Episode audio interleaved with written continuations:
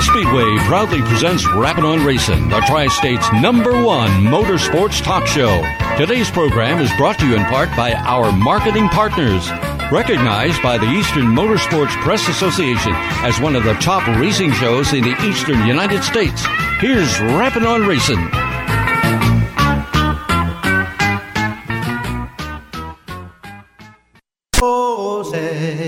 Can you see by the dawn's early light what so proudly we hailed at the twilight's last gleaming, whose broad stripes and bright stars through the perilous fight o'er the ramparts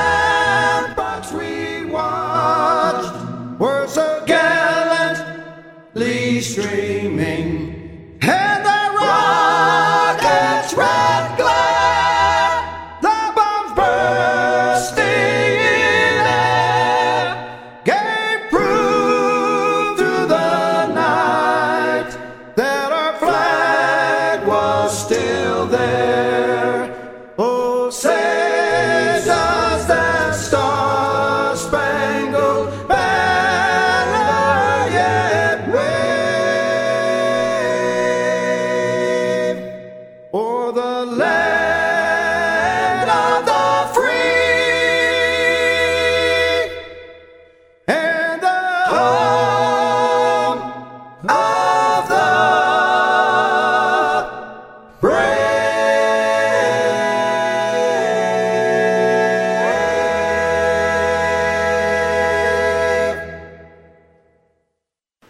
All right, listeners, joining us now is co-host Dave Oliveri. Dave, good evening. How are you?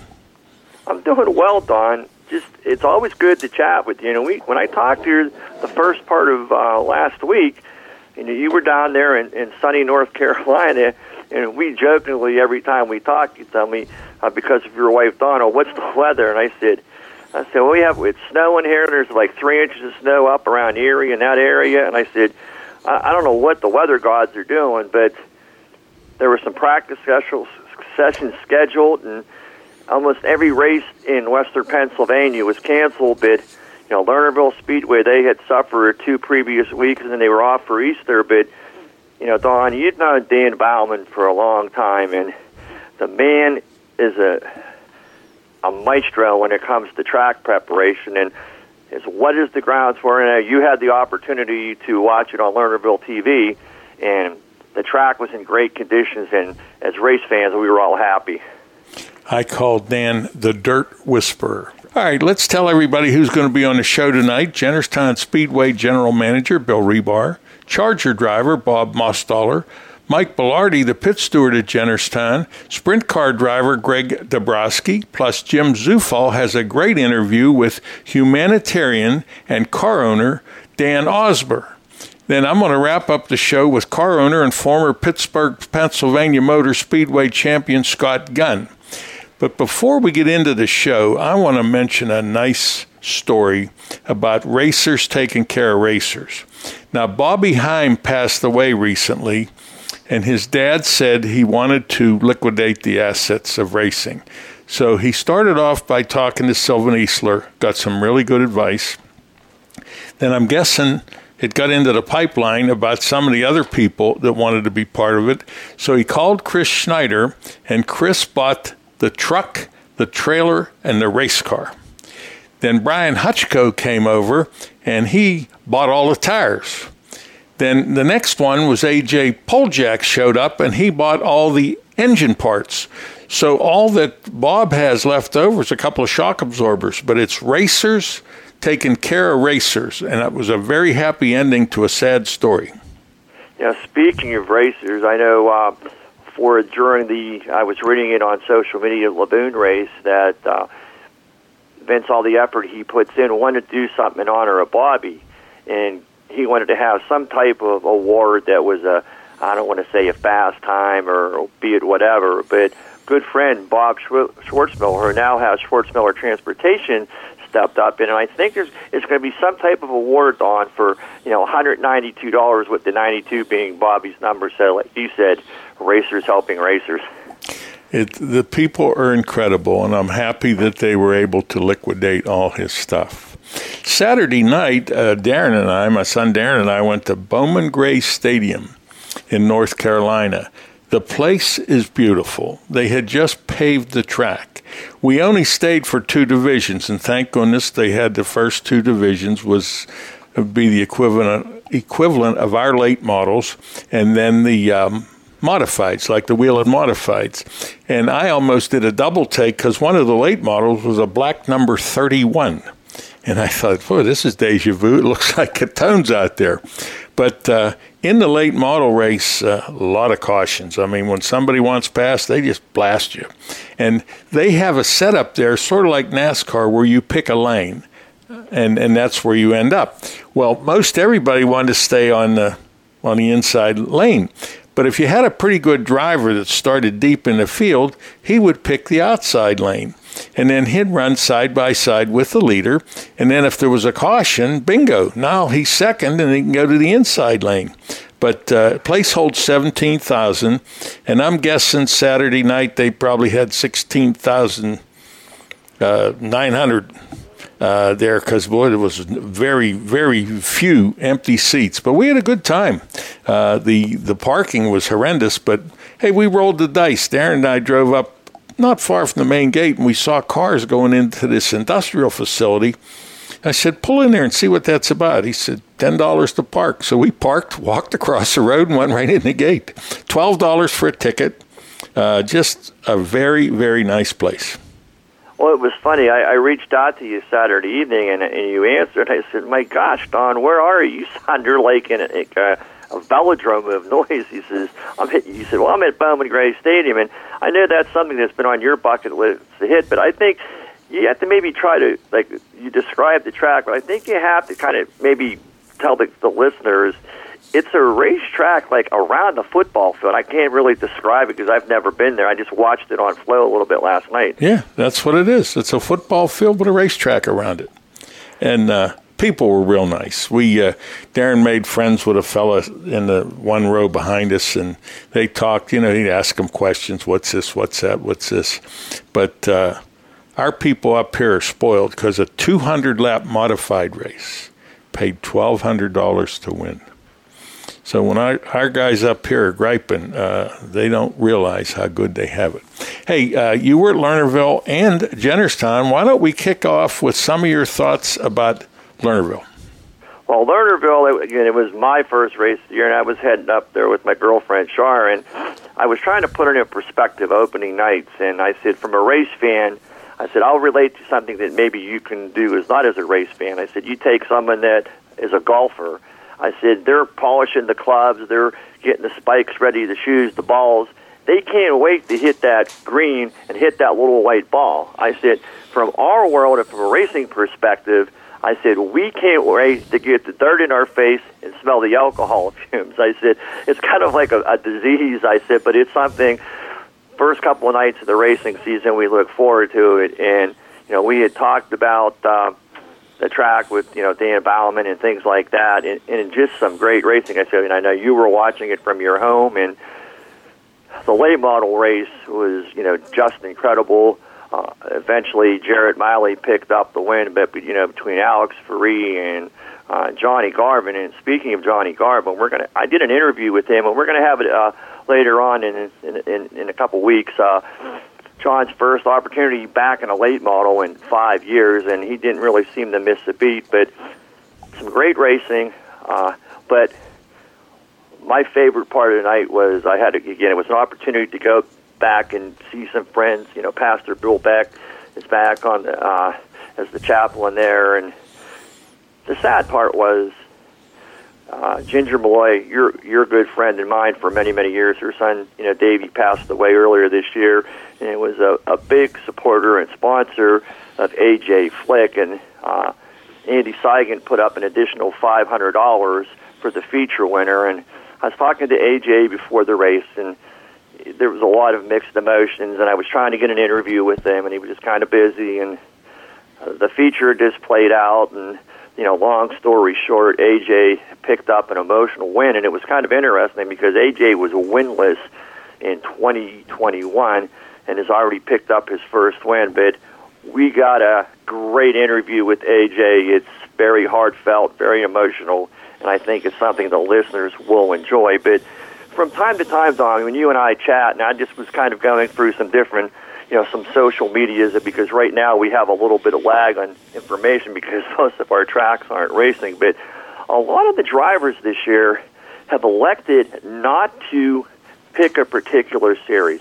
There's a lot of big money races out there. We know what Chris Madden won. He won over one hundred thousand dollars a couple weeks ago uh, at, at Bristol. Well, Jonathan Davenport was one of the drivers that he wanted to spend some more time with the family, and he's elected, like a lot of the drivers this year, uh, to just pick and choose. Well, at Alltech Raceway this past weekend, he was the winner of a fifty thousand dollars race.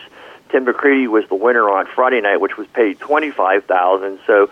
So, obviously, Jonathan's theory of, you know, picking and choosing, uh, he's done it wisely. And Don, you know, just some of your thoughts on that, because this is something that all the years that you've been in racing, you know, you follow something, you, you stay with it, and the way times have changed now with part shortages and the economy and just things the way you are, you got to race smart.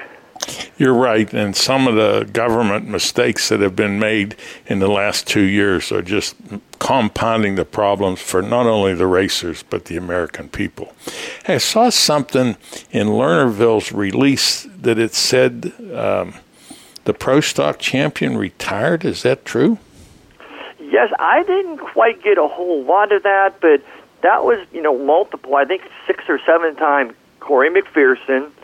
And over the past two years, Corey's got a couple daughters, Dawn, and they are very big in, I guess you'd call it motocross. It's just motocross for kids. Right, and right. The girls are developing with it, and you know, I can relate to it. When I had my partner, Russ Dunn, and his kids were growing up, and you know, I, we'll, we'll let you, I know you got a story on this.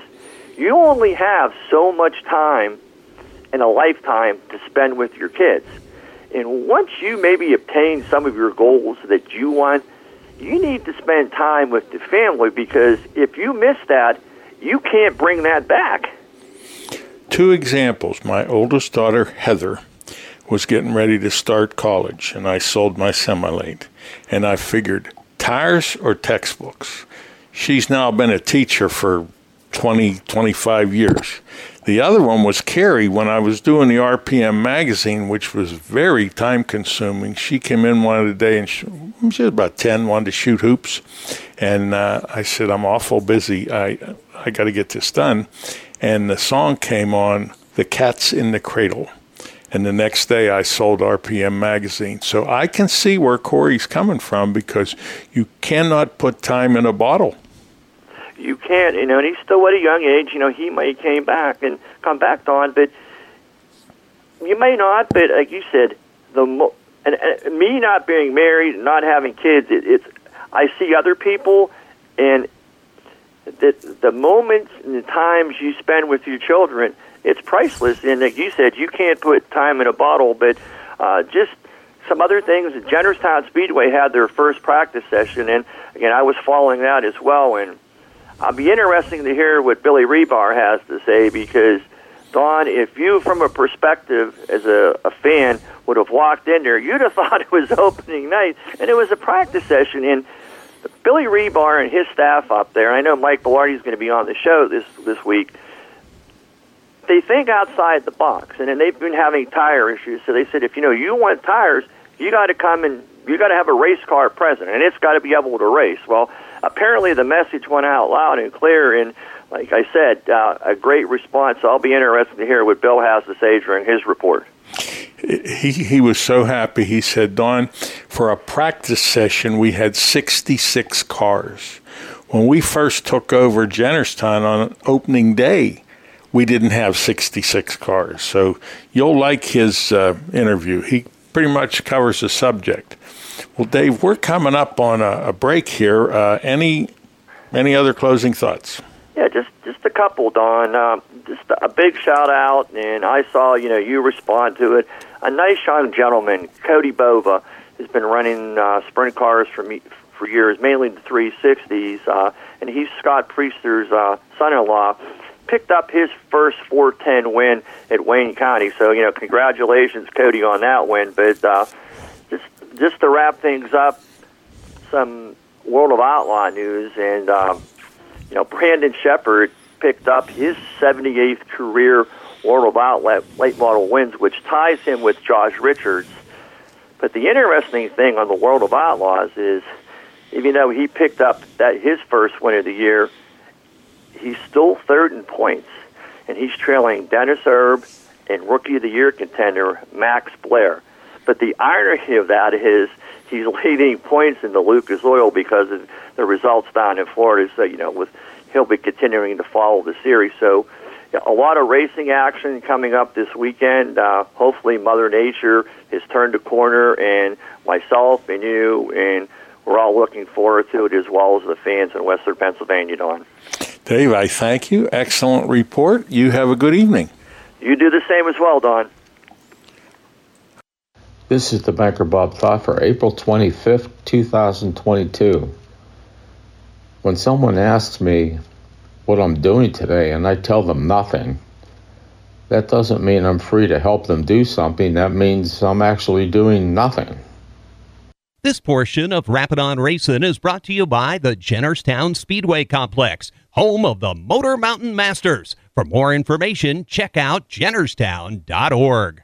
Area Auto Racing News is a great way to keep up to date on what is happening in motorsports. Some of their excellent writers include Ernie Saxton, Joanne Davies, Walt Weimer, and Dave Dragovich, just to name a few.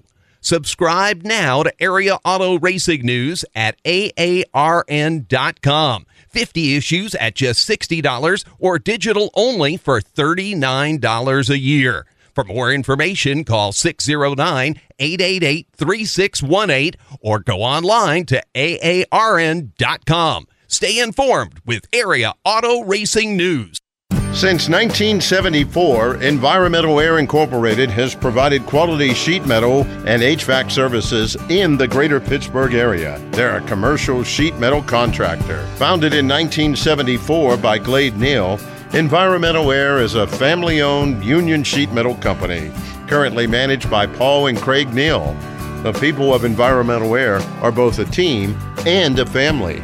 They believe customer service is important. They value their employees and know that together they can have a meaningful impact on each project or service they provide. Residential service is not available due to the magnitude of their commercial work. forty-seven years of excellent customer service is the foundation of this successful company. Environmental Air is located at eleven hundred McCartney Street, Pittsburgh, P A one five two two zero. For additional information, call four one two, nine two two, eight nine eight eight. Located in beautiful Somerset County in western Pennsylvania's picturesque Laurel Highlands, the Jennerstown Speedway Complex hosts exciting Saturday night racing from May to September. Come see daring drivers compete in late models, modifieds, pro stock, street stocks, chargers, and the Fast and Furious Fours. Special events include the Motor Mountain Masters, NASCAR Wayland Modifieds, I S M A-sanctioned Super Modifieds, the Super Cup Stock Car Series, and Enduro races. The Jennerstown Speedway Complex takes great pride in providing fun, affordable family entertainment. The six p.m. start time allows the younger fans the opportunity to enjoy the entire show, including at the completion of each weekly event. Everyone in attendance is invited into the pits to meet the drivers and see the cars up close. Spend your Saturday nights in Somerset County at the Jennerstown Speedway Complex. And now more Rapid On Racing with Don Gamble and Bill Rebar. I'm the happiest man in Jennerstown. Uh, we kicked off the season with our first practice day this past Saturday. We had a record turnout on practice day, sixty-six cars on the property. God blessed us with the most perfect weather of the day. And we saw a lot of new faces, and we saw some old familiar faces as well. Uh, there's one familiar face that uh, you were mentioning. Can we discuss what that individual's doing? Yeah, so Hall of Fame driver Bobby Henry uh, actually got to take some laps here again in twenty twenty-two. We have a gentleman that's going to be racing in the one-stop Auto Cell Pro Stocks this year. His name is Keith Miller. Uh, Keith raced, I believe he told me, twenty-two years ago, and he just absolutely loves what we're doing at Jennerstown. And he purchased the late model chassis off of Danny Lewis, and he converted it into a pro stock car, and he's going to compete. Well, Keith owns a pool business, and wait till you see his car, Don. It's probably the nicest car I've seen in quite some time. Bright, bright fluorescent orange, and it's got blue water decals on it to match the pool business. Well, it's his pool season, so he has open houses the next two Saturdays, and Keith will not be able to race the opening night, and Bobby Henry will be behind the wheel piloting the number zero one-stop auto cell pro stock for Keith Miller. I uh, understand Bobby said the car is really close. How did that happen? Yeah. So they had some mechanical issues. They weren't able to complete the entire practice session, um, but the few sessions, Keith participated in the rookie session so he could get some seat time, but wanted to put Bobby behind the wheel to give us some feedback and do what we can, and uh, he was he was pretty happy. So it was great to see Bobby back at the track. Uh, never did I ever think that I'd be friends with Bobby Henry growing up. I mean, I was a race fan, but never thought I'd be friends with him, and we've become pretty good friends, and his wife, Leanne, actually is our concession manager at the Speedway, and great to see Bobby back behind the wheel, and we wish him lots of luck. And Leanne is probably one of the best concession managers that Jennerstown ever had.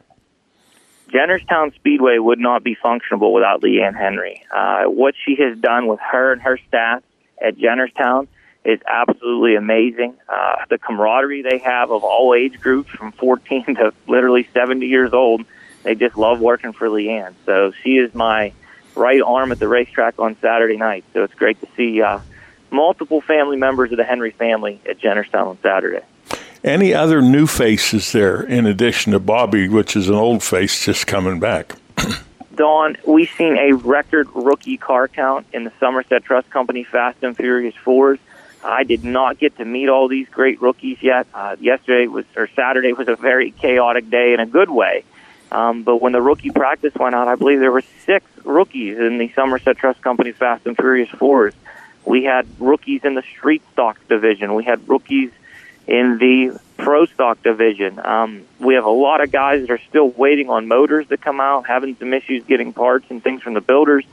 But to see sixty-six cars at Jennerstown on a practice day, so on eight years ago on opening night, we did not have sixty-six cars in the pits. That no. is, that's amazing. Uh, uh, the fellows that were there had their opportunity get to get tires. Is that correct? That's correct. Uh, our great friends at Specialty Tire of America, American Racer, McCreary Tire, and Lias Tire, they did not disappoint. You know, Don, there has been a major panic created in the racing community on the tire shortage. And there is a tire shortage, but it all comes down to the ability to manage and regulate. And we did something new this year that we will do forever, as long as I'm a part of Jennerstown Speedway. Normally, you open the back gate, there's mass chaos, everybody runs to the tire trailer, even under normal circumstances. So what we did this year, drivers could only purchase their tires in the order in which their cars were safety inspected. So it really created some uh, uniformity as to what we were doing, where the cars lined up, they got their tech inspection sticker. As soon as they got the sticker put on their car, they also got a uh, invoice to take over to the tire shed. So rather than having fifty people trying to buy tires, there was two at a time, then three, then those two, and it kept rotating. And it was just a great, great marketing plan to get these tires sold in an efficient fashion and not have guys fighting. And we had adequate supply of tires. Um, they came through. And one thing I want to highlight on the show, Don, American Racer, Specialty Tire have been amazing and extremely transparent in everything they do. And sometimes transparency also leads to panic in the sense of, oh, no, they're out of fabric. Let's all go, you know, buy as many tires as we can. They believe in transparency. They want to tell everybody what's going on, how it's going on. Fortunately, they published a letter last Monday or Tuesday stating that there was going to be a fabric shortage and they may not be able to produce tires. Well, ultimately, from the hard work of Scott Juno and his staff at American Racer, they actually went and secured fabric, had it uh, conditioned to build tires, and they got tires built. So they kind of proactively wanted to make everybody aware, and at the same time the situation rectified itself. So I respect everything they're doing. Uh, this is across the platform. It's even in production passenger tires. So really proud of what they've been able to do and support the Speedway. An excellent organization. Um, is there anything you'd like to add, or does that pretty much bring us up to speed? Don, I've had a lot of proud moments at the racetrack over the last couple of years, but uh, this Saturday actually ranks up with them. We have worked harder than we've ever had in the off-season. We've set the bar so high, and our staff and our owners have risen to the occasion. Um, it's a great feeling when you come home from the racetrack and you're totally wore out on Saturday night, and drivers take the time out of their day to text myself and my staff that, you know, you really got your stuff together, and, you know, people appreciate what's going on, and that's that's the ultimate compliment. And, you know, I've said it before, my guys give one hundred ten percent, and sometimes we go above and beyond what's asked for, um, but we have a reputation to maintain, and we, we really want to rise to those standards, and I think we got all the right people in place to continue to do that. One of the right people's Mike Bilardi, and he's going to be a guest on today's show, so uh, he'll give some of his thoughts on what it's like to be the pit steward. I can't wait to hear that uh, interview. Him and Bob Mostoller together is going to be a real treat. Definitely. Well, if we're caught up, I thank you, and uh, we'll talk to you next week. One real quick thing, Don. Uh, I got to mention the Advance My Track Challenge with auto, Advance Auto Parts. Advance My Track Challenge, where we have a chance to win fifty thousand dollars. We can still vote. Keep voting three times a day, every day. And a special shout-out to uh, Jared and Louisa Adams, Adams Family Film Photography. They have been doing some outstanding things at the racetrack. They did some photos for myself. They did a bunch of photos for drivers that you could check out on their Facebook page. Great opportunities for sponsors, fans, great Christmas presents, wonderful people dedicated to the racetrack. And they're also taking the lead on the Flow Racing broadcast. And they did some really great stuff. And we brought six wonderful interns on board this weekend that are really excited to be part of Jennerstown. So please make sure you check out Jared and Louisa's work. You mentioned voting. I vote three times every day, but now I even have my wife voting three times every day. So we're going to get those numbers up as high as humanly possible. All right, Don, thank you for all your help, and thanks for everybody listening. This portion of Rappin' On Racing was brought to you by the Jennerstown Speedway Complex, home of the Motor Mountain Masters. For information about upcoming events at Jennerstown Speedway, check out jennerstown dot org. A message for all racers, race fans, or campers. Alternative Power Sources Incorporated, located in Western Pennsylvania since nineteen ninety-five, we have proudly served homeowners and businesses throughout portions of Pennsylvania, Ohio, and West Virginia, offering a complete line of generators and the ability to provide turnkey projects. From sales and rentals to service, maintenance, and installation, Alternative Power Sources is dedicated to providing reliable generator solutions. Their brands include M T U, Kohler, Gillette, Yamaha, PowerTech, and ASCO. The experienced sales force has over forty years' experience in the generator field, providing the resources to design the generator package to meet your needs and specifications and supply the specified products. If service is important to you, they are your source. Alternative Power Sources. For more information, call one eight hundred eight nine four four four five five. No one covers motorsports like Rappin' On Racing. For nearly forty years, Rappin' On Racing has provided the best in motorsports information with knowledgeable and veteran reporters who cover all forms of racing.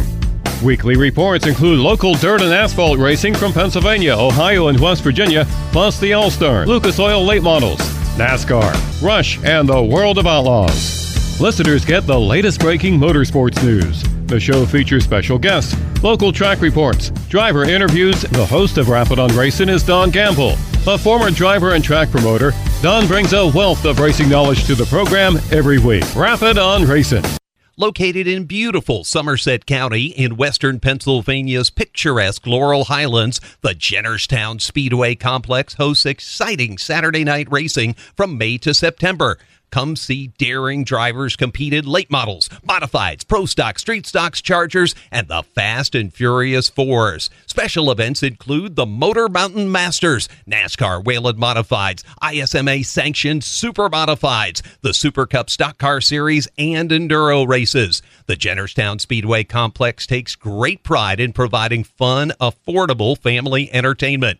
The six p.m. start time allows the younger fans the opportunity to enjoy the entire show, including at the completion of each weekly event. Everyone in attendance is invited into the pits to meet the drivers and see the cars up close. Spend your Saturday nights in Somerset County at the Jennerstown Speedway Complex.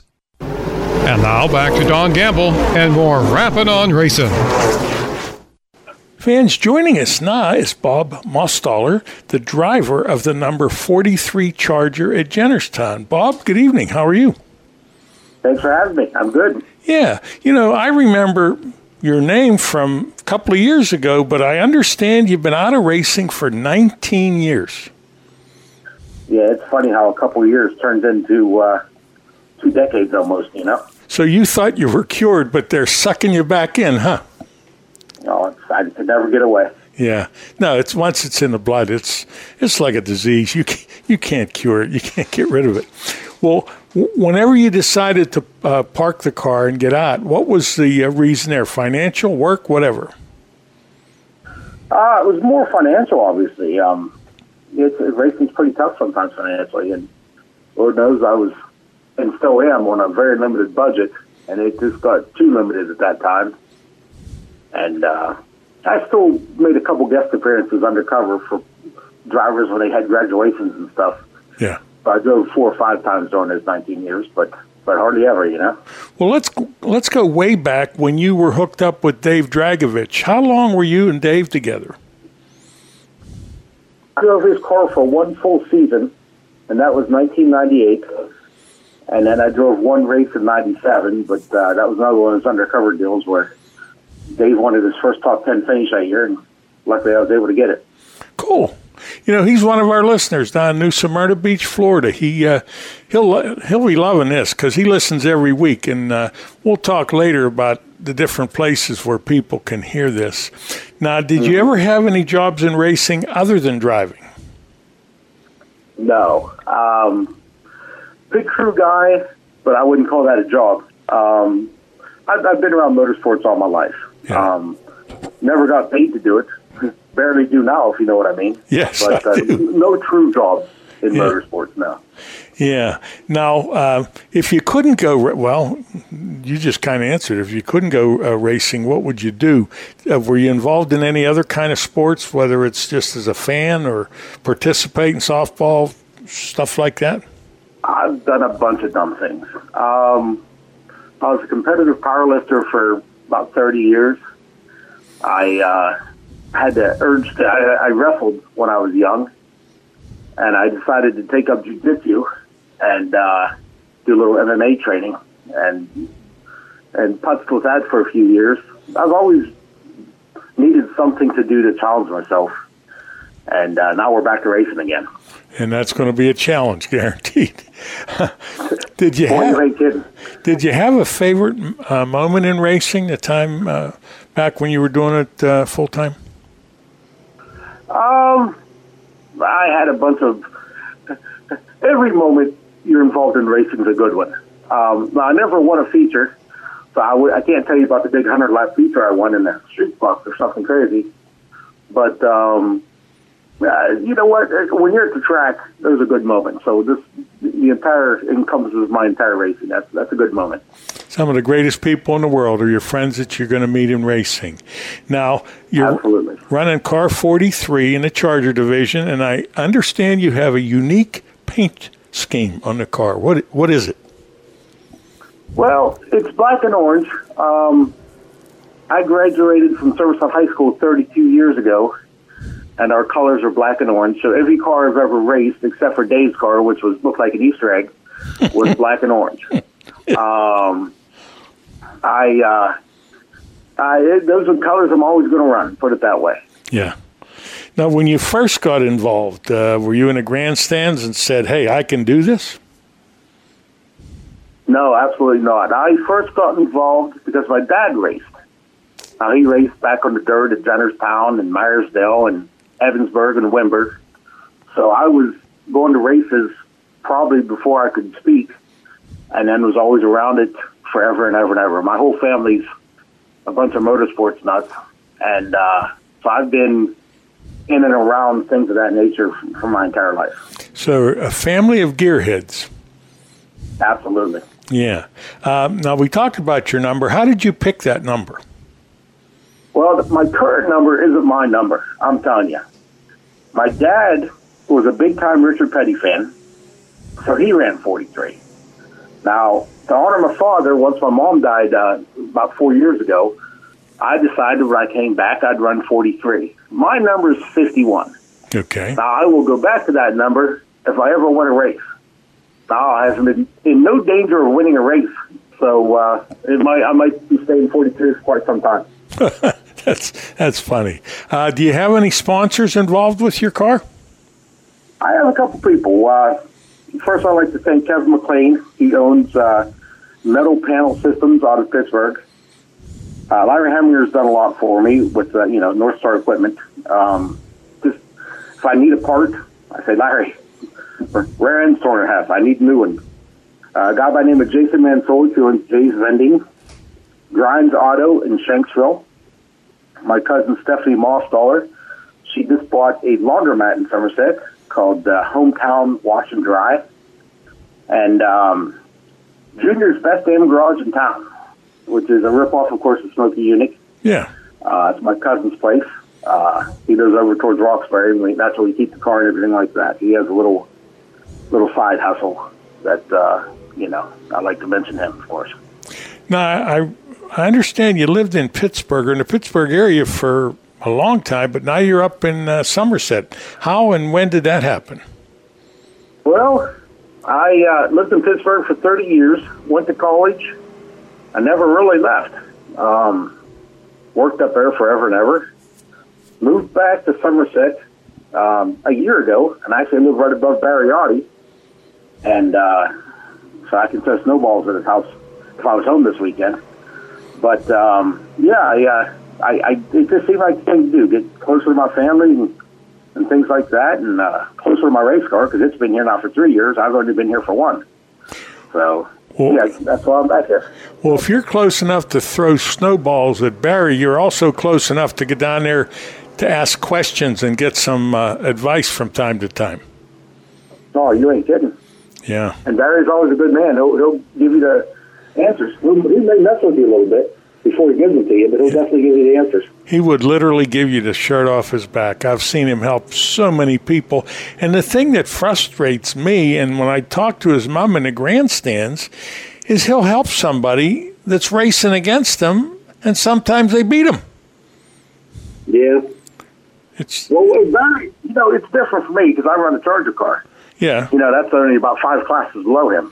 No, no. Now, he shouldn't help out his own people, you know, but every Charger guy and every street bug guy, by all means, please help us out.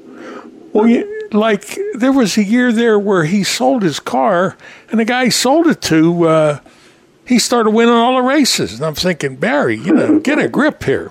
How about pit crew? Mm-hmm. Uh, do you have a pit crew? I have uh, my cousin, Perry Mostoller. He's my crew chief and the uh, brains of the operation. My cousin Jerry, which is Perry's brother, he's my motor guy. Um, those two guys help me out immensely. Um, again, I, I literally don't own a garage, so my car is at Terry's house. And, uh, I mean, I wouldn't be racing without his help, let's just put it that way. Cool. Um, that, that's about it as far as pit crew goes. We're pretty thin. Well, Bob Mostoller, I want to... We're taking resumes, though, I'll tell you that. All right. If somebody wants to get in touch with you, can I give them your phone number? Oh, by all means. four one two, eight six two, zero six one zero. You want to get involved with Charger number forty-three, give them a ring. Hey, we're coming up on a commercial break. Uh, any closing thoughts, anything you'd like to add? Yeah, there's a lot of people that, um, you know, help a man out. And one of the most important ones is my, my girlfriend, Dawn Carter.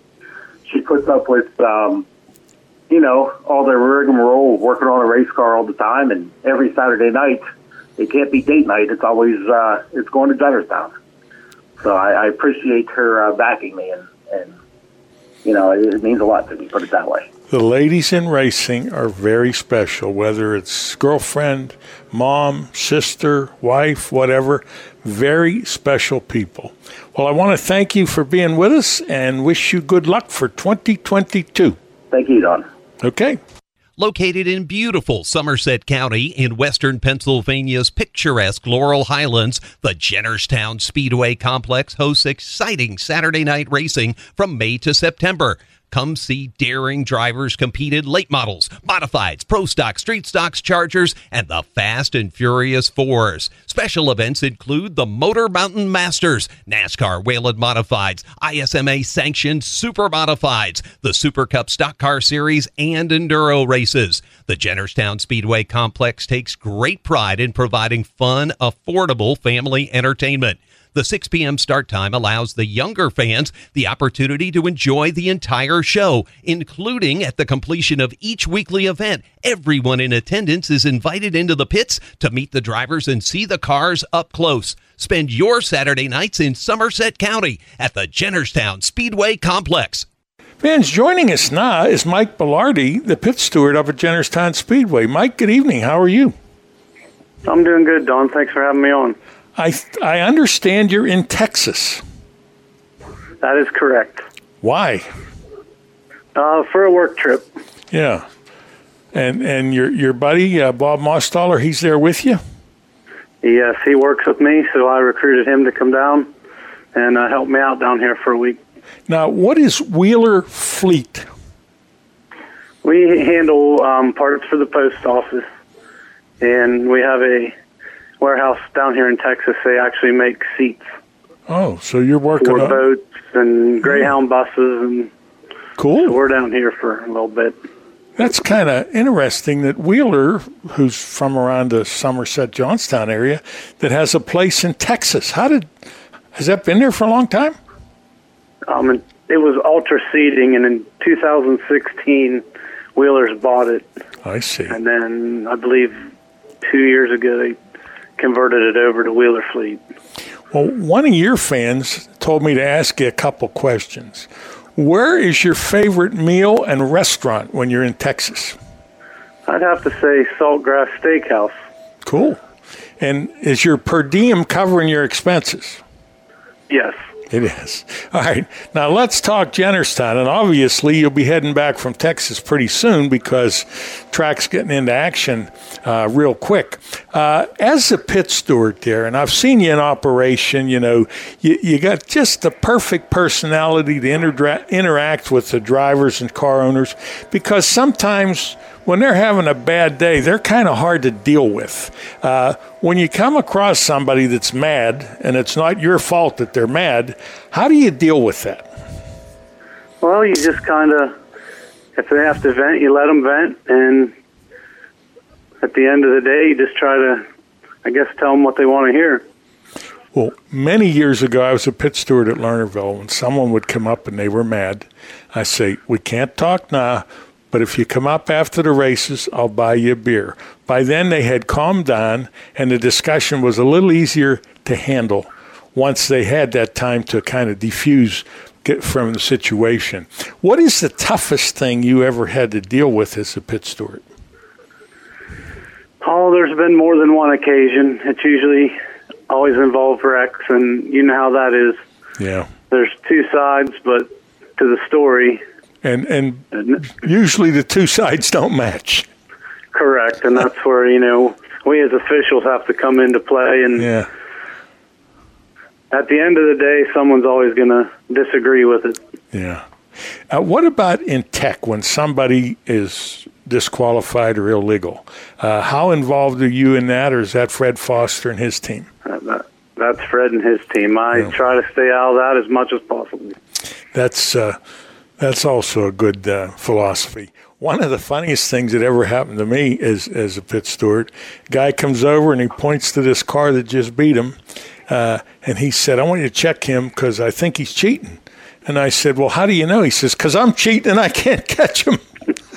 I said, okay. Now, I, I know from talking to Billy, there's been so many improvements up there.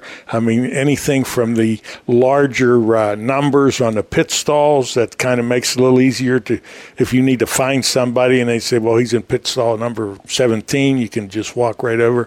And then the, the new lights, it just goes on and on and on with all the things that Billy's putting together up there.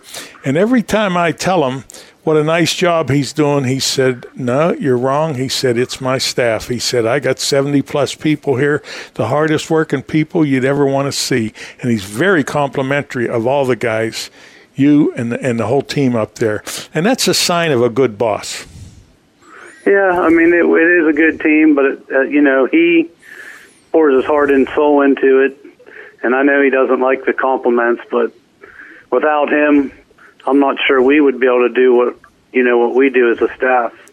Well, I'm just going to keep complimenting him, and then he he goes on and explains how lucky he is to have you folks involved there.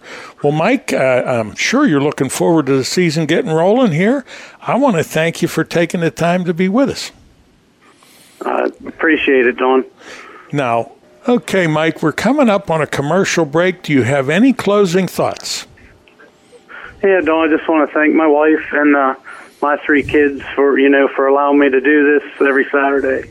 You know, it's more than just seventeen Saturdays a year. It's track rentals and meetings and things like that. Without them, I wouldn't be able to do it. And I want to thank the owners and Billy for giving me the opportunity to do something that I love. Well, they got a good man doing something that he loves. Mike Bilardi, I thank you. You have a nice evening. You as well, Don. Thank you. This portion of tonight's program is brought to you by Zarin Truck and Automotive. Pittsburgh's Pennsylvania Motor Speedway returns for its forty-third racing season in twenty twenty-two with a jam-packed weekly racing schedule. It all kicks off on Saturday, April twenty-third, featuring our five weekly racing divisions, the Rush Late Models, the Penn Ohio Pro Stocks, the Hobby Stocks, the Open Four Cylinders, and the Young Guns. Throughout the season, P P M S will host several can't-miss special events, including the thirty-fourth annual Lucas Oil Late Model Dirt Series Pittsburgher one hundred, as well as three Rush Late Model Touring Series events, the Herb Scott Memorial, the Jook George Steel City Classic, and the two-night Bill Hendron Memorial. Other special events include the Falcone Automotive four ten Outlaw Sprint Series, the Boss Wingless Sprint Car Series, the Penn Ohio Pro Stock Series Ed LeBoon Memorial, the Red Miley Rumble, the Thunder on the Dirt Vintage Modifieds, the Hobby Stock Invitational, and more. For our full schedule and all track information, check out P P M S dot com and be sure to stay up to date by following us on Facebook by searching Pittsburgh's Pennsylvania Motor Speedway and on Twitter at P A Motor Speedway. Since nineteen seventy-four, Environmental Air Incorporated has provided quality sheet metal and H V A C services in the greater Pittsburgh area. They're a commercial sheet metal contractor. Founded in nineteen seventy-four by Glade Neal, Environmental Air is a family-owned union sheet metal company, currently managed by Paul and Craig Neal. The people of Environmental Air are both a team and a family. They believe customer service is important. They value their employees and know that together they can have a meaningful impact on each project or service they provide. Residential service is not available due to the magnitude of their commercial work. forty-seven years of excellent customer service is the foundation of this successful company. Environmental Air is located at eleven hundred McCartney Street, Pittsburgh, P A one five two two zero. For additional information, call four one two, nine two two, eight nine eight eight. Every day when they open the doors at Zarin Truck and Automotive in South Heights, Pennsylvania, their goal is to provide great customer service by offering affordable automotive and truck repair service performed by highly trained technicians at the highest industry standard. By implementing the latest diagnostic equipment and computerized repair manuals, you can rest assured that your vehicle will be repaired to factory specifications for your specific car or truck. At Zarin Truck and Automotive, they believe in honest repairs and will demonstrate that fully by explaining the repair or service you are receiving, and they'll give you an estimate or quote before work is performed. When you choose Zarin Truck and Automotive in South Heights, Pennsylvania, you are choosing professional automotive repair and maintenance performed by expert automotive technicians. That's Zarin Truck and Automotive in South Heights. And now, more Rapid on Racing with Don Gamble and Dave Oliveri.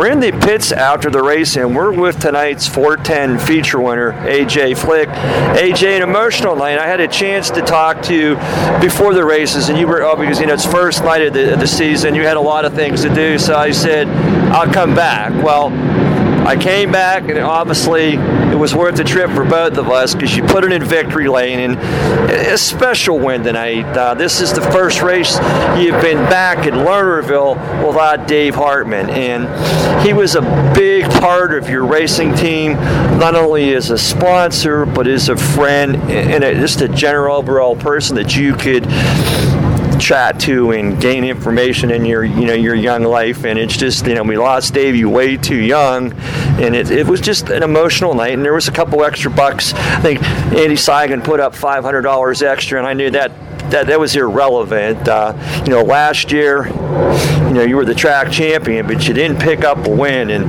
you know, what a great story. I mean, if Dave's looking down, he didn't give you a good draw for the feature starting ninth, but in the end, you know, you parked in victory lane, and it was a very emotional A J Flick. Yeah, when uh, we got that pill draw, and it, it was ninth, I looked up at the sky, and I said, well, thanks a lot, Dave, you know, just making some jokes, trying to relieve a little bit of stress. Um, everybody on the crew was pretty relaxed today, which meant a lot because I was a little bit worked up. Um, I mean, when it comes down to it, there's so much luck that's still involved in racing that if we run over something, get a flat tire, our race is done, you know. And a lot of the times you have people that want to win races like this, Uh, whether it's for the money or whether it's for an emotional reason, and if they just don't have the luck, I mean, it's it's out to lunch. Um, if you would have told me that we were going to start ninth and the race was going to go twenty-four laps nonstop, I probably wouldn't have expected to be in victory lane. Uh, but our car was pretty maneuverable. I was able to time things properly, get by certain drivers at certain times, get back to my lane. Uh, I mean, we caught lap traffic at good points. I made a little bit of uh, progress, making some moves, splitting cars that I needed to. And, I mean, I even made a big mistake coming out of two with like five to go, trying to run down Mikey Bauer for the lead. But uh, after we took the two to go, Mikey just made a slight mistake, and I think he was trying to get around a lap car, so he had to get out of the bottom groove a little bit, and it just left me just enough room that we were able to squeak by and beat him down into three. Now, when you talk about the emotional thing of it, again, when there's a memorial race or a special race, sometimes, and if it has meaning to you, and we know this had meaning to you, A J, sometimes you try a little bit too hard, and the, the, the pressure is there that I want to do well, and that puts the race it is. And again, to go twenty-four laps non-stop on opening night on a track that was in, for the most part, with all the rain we had, Dan Bauman did an excellent job. It was, you could pretty much maneuver from top to bottom. But at the same point, you know, you're sitting back there coming from ninth, and you have to pick and choose wisely. And, and like I said, we could see we were getting quicker and quicker, and then the caution came out, and you had just you had just passed Michael, I think maybe coming out of three and four, and you you know passed the stand, the light came on, so you were the leader. But A J, with those two laps to go, and I've known you for a long time, your head had it. You had to have emotions in your head. It was just, okay, well, I want to win the race, but I got two more to go. Yeah, I knew I could do it because I, I worked so hard to get myself in that position. But to let the nerves and your mind take over, uh, my main goal was to hit one and two cautiously so I didn't slip myself out of the groove and give somebody else a shot. But I hit it too cautiously, and I wasn't able to get the car to rotate like I wanted to. So, I mean, I screwed it up on the on the twenty-fourth lap and twenty-fifth lap, so that kind of stressed me out a little bit. But uh, we hit three and four pretty good. I was getting pretty maneuverable through three and four, so that helped me. But to get back to Dave himself, Mister Hartman came on board with us on uh, in twenty seventeen, I believe it was. And long story short, he gave us a couple bucks to get some new tires for the Outlaw Show, and that was pretty much the extent of it. And then he jumped on board big time to help us in twenty eighteen, and his friendship and partnership grew with us. Uh, we raced against his sons, Ryan and Cody, for the longest time in go-kart racing, so we, we knew that family already. We already had a relationship built up there. Uh, Dave had fought, I believe it was leukemia, back in his forties or fifties and beat that. And then to, to come back around and have to fight again, uh, it just... It, It's heartbreaking, but he just wasn't able to, to beat this one. Um, he gave it his best shot. That man loved the sport of auto racing. He did so many things with Lernerville to try and help sprint cars, uh, the Dash for Cash, putting up a few extra bucks every now and then for feature winners every night, heat race money. I wouldn't be in this position without him. Uh, losing him in January is one of the toughest days of my life, but I know how hard it was for his family also. So this is for all of them, everybody that believed in me, that continued to support me.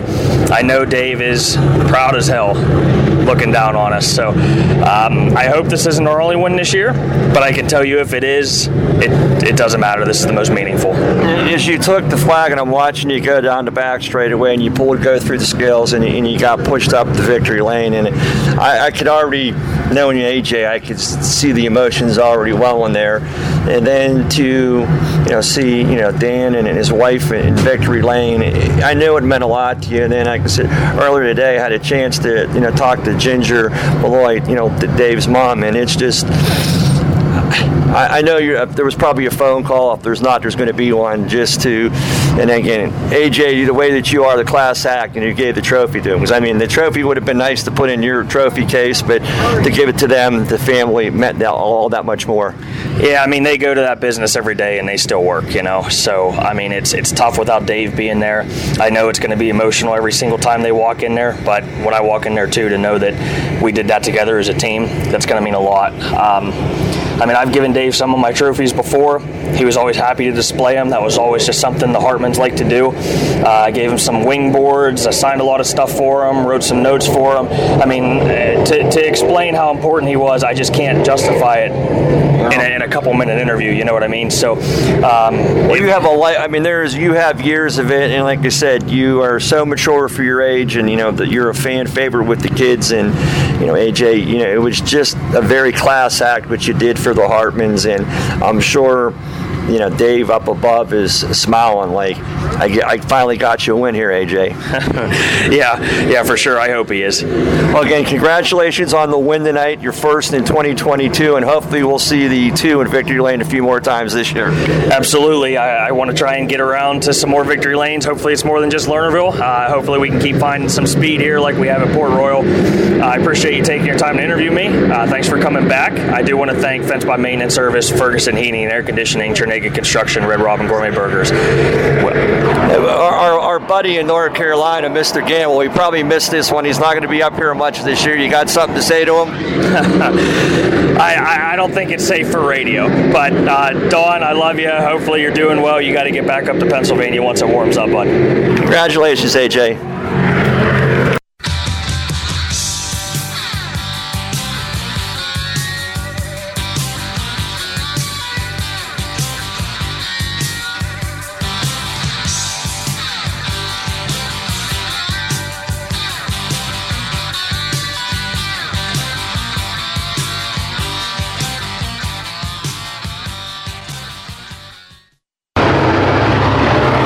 Talking to tonight's Big Block winner, Matt Williamson. Matt, it's been since two thousand nineteen since you made the trip to Lernerville.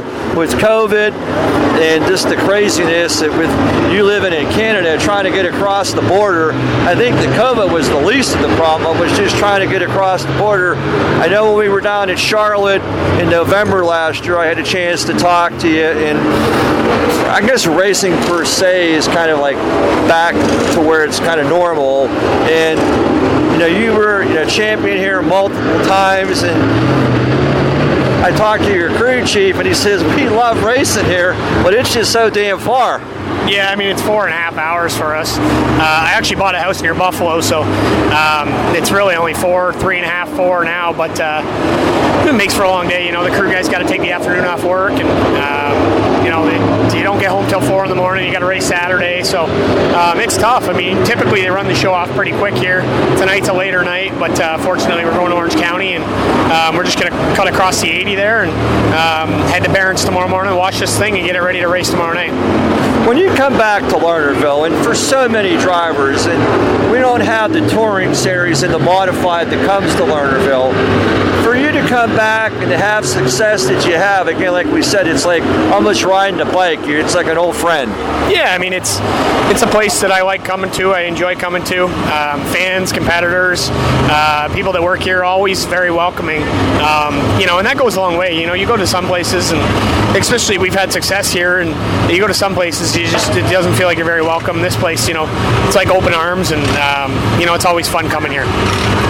You know, speaking of this, you know, the season, it's it's, it's a long one, and, and you run, you know, this is your car that you ran this evening, correct? Yeah, this is my car. Um, this car's only got one race, one or two races on it. Uh, it's three years old, and um, we just haven't been able to race it because of COVID. So it's, we won at Cornwall last year, and fortunately won tonight. Well, that's a good start for the car. At least it's, you know, two for two, but... You know, you have the other, you know, the, the cars that you drive for, and you've had some seat time this year. And, and Matt Williamson's used to racing eighty, ninety times a year. The last couple of years, you probably didn't get that in two years. No, I mean, we're going to race more this year, hopefully. I think we're up to like ten races already. So um, hopefully we get into the swing of things here now and, um, you know, maybe make a few trips down to Lernerville when we're off from Ransomville on Fridays. Well, it's always good to see you. We're going to let you go. We know you got a long drive, at least halfway home. And c- congratulations on your win tonight, and best of luck tomorrow.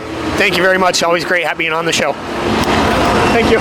This portion of tonight's program was brought to you by Zarin Truck and Automotive. Number One Cochrane has created a new way, a faster way, an easier way to buy a car. Now you can complete as much of the process as you'd like online and spend less time in store. Or do it all online and get home delivery. Expressway is way easy to use. Just shop our nearly twenty new car brands and thousands of pre-owned vehicles to find the model that's perfect for you. We're big on transparency, so you get our best possible price up front. We call it our clear-cut price, and it's independently validated by Kelley Blue Book right on your screen. Our experts are standing by to help you throughout the entire buying process. You can also stop at any time, save where you are, and come to the showroom to pick up where you left off. Don't love your new vehicle? Don't worry, we'll take it back, no questions asked. Best of all, Expressway is open twenty-four seven. That means you can buy your way with Expressway right away. Number One Cochrane. See it all at Cochrane dot com. Pittsburgh's Pennsylvania Motor Speedway returns for its forty-third racing season in twenty twenty-two with a jam-packed weekly racing schedule. It all kicks off on Saturday, April twenty-third, featuring our five weekly racing divisions, the Rush Late Models, the Penn Ohio Pro Stocks, the Hobby Stocks, the Open Four Cylinders, and the Young Guns. Throughout the season, P P M S will host several can't-miss special events, including the thirty-fourth annual Lucas Oil Late Model Dirt Series Pittsburgher one hundred, as well as three Rush Late Model Touring Series events, the Herb Scott Memorial, the Jook George Steel City Classic, and the two-night Bill Hendron Memorial. Other special events include the Falcone Automotive four ten Outlaw Sprint Series, the Boss Wingless Sprint Car Series, the Penn Ohio Pro Stock Series Ed LeBoux Memorial, the Red Miley Rumble, the Thunder on the Dirt Vintage Modifieds, the Hobby Stock Invitational, and more. For our full schedule and all track information, check out P P M S dot com and be sure to stay up to date by following us on Facebook by searching Pittsburgh's Pennsylvania Motor Speedway and on Twitter at P A Motor Speedway. And now back to Don Gamble and more Rappin' on Racing. Number eighty-eight Sprint Car had a good year last year, picked up three wins, and we're going to talk to the driver, Greg Dabrowski. Greg, good evening. How are you?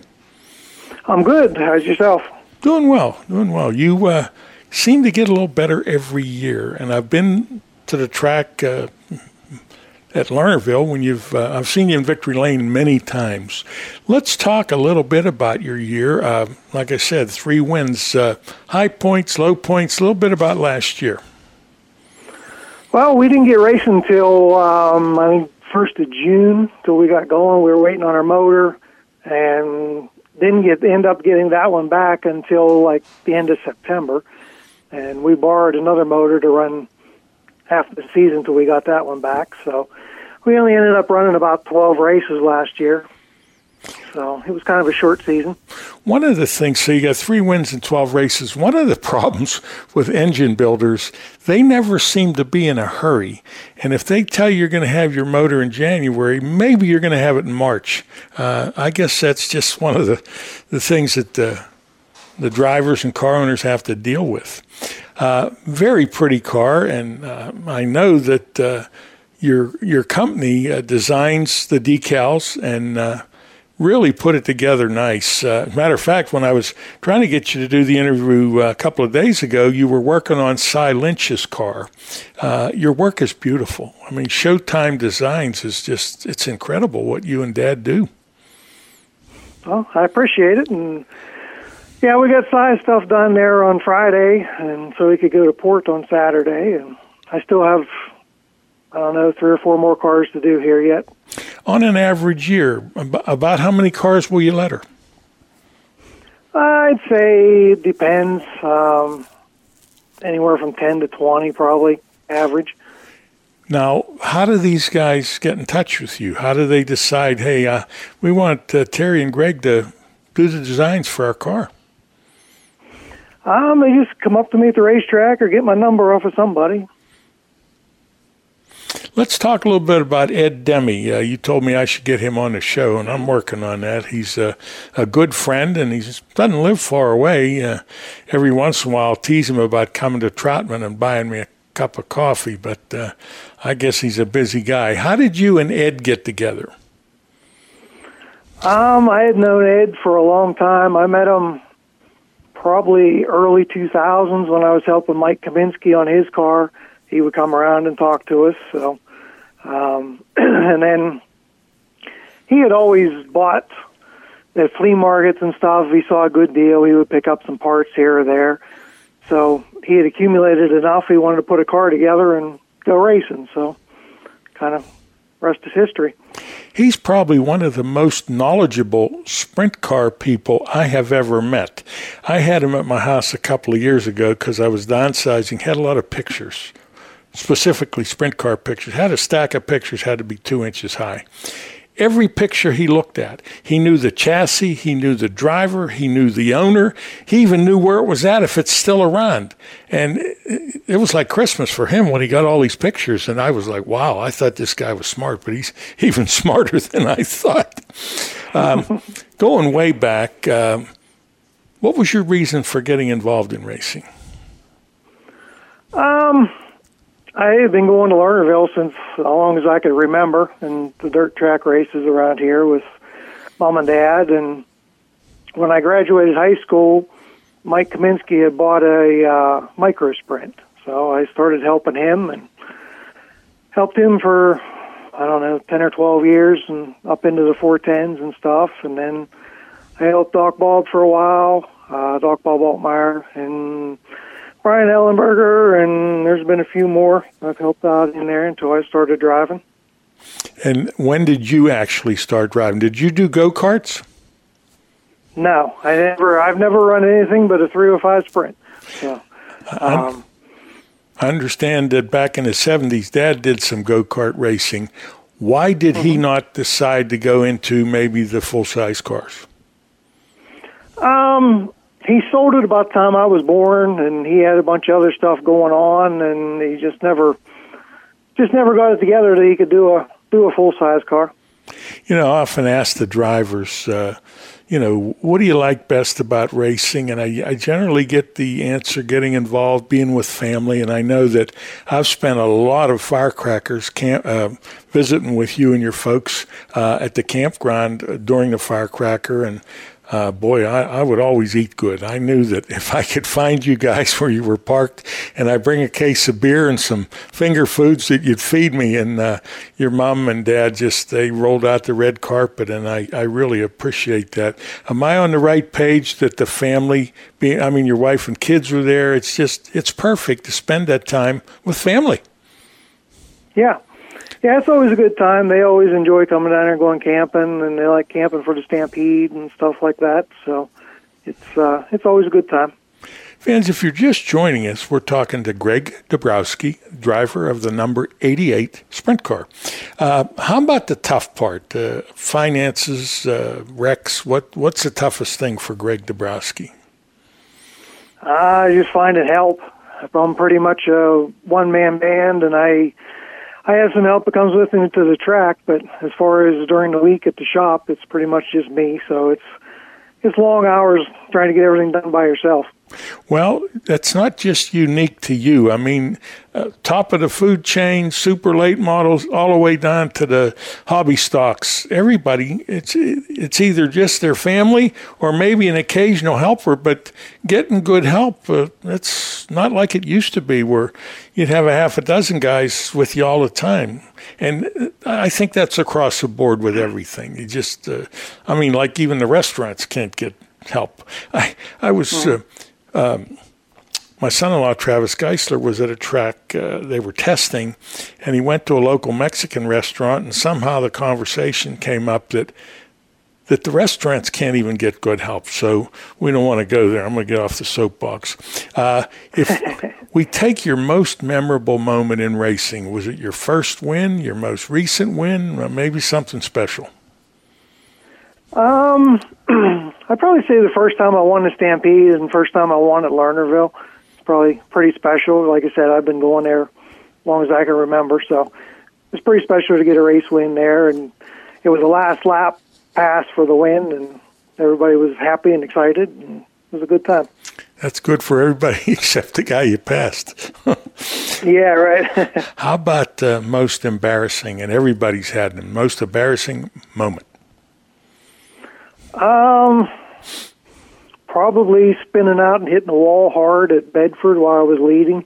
It's probably Ouch. one of them. And that's that's enough. We'll just we'll we'll just rest on that one.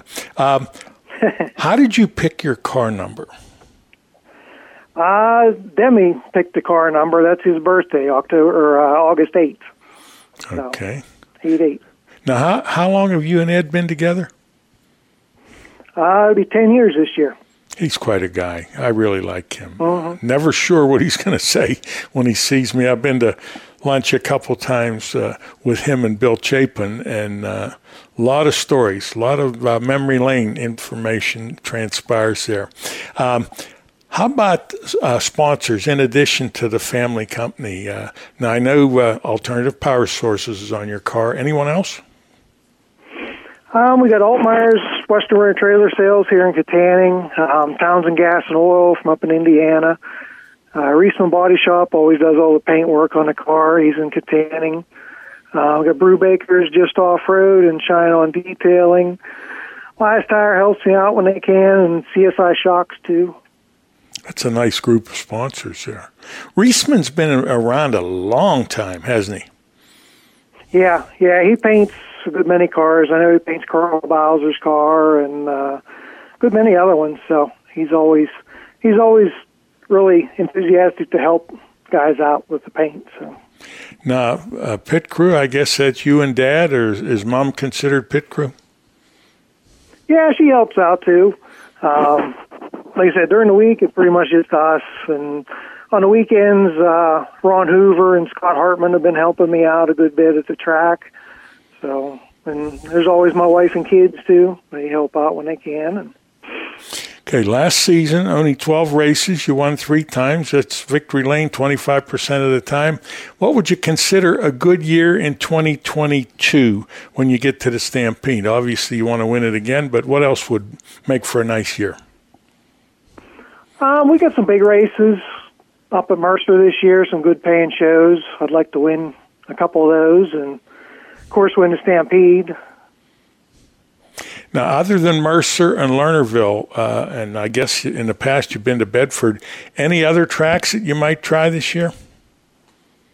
Uh, we'll be at Dog Hollow, uh, Latrobe. Uh, I think we have one show up at Knox. Um, we kind of, we kind of travel around some when we get a free weekend around here, so we might make it out to Port Royal.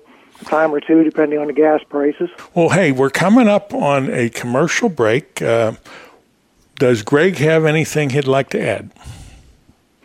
Uh, not really, I don't think. Okay, Greg, we're coming up on a commercial break. Any closing thoughts, anything you'd like to add?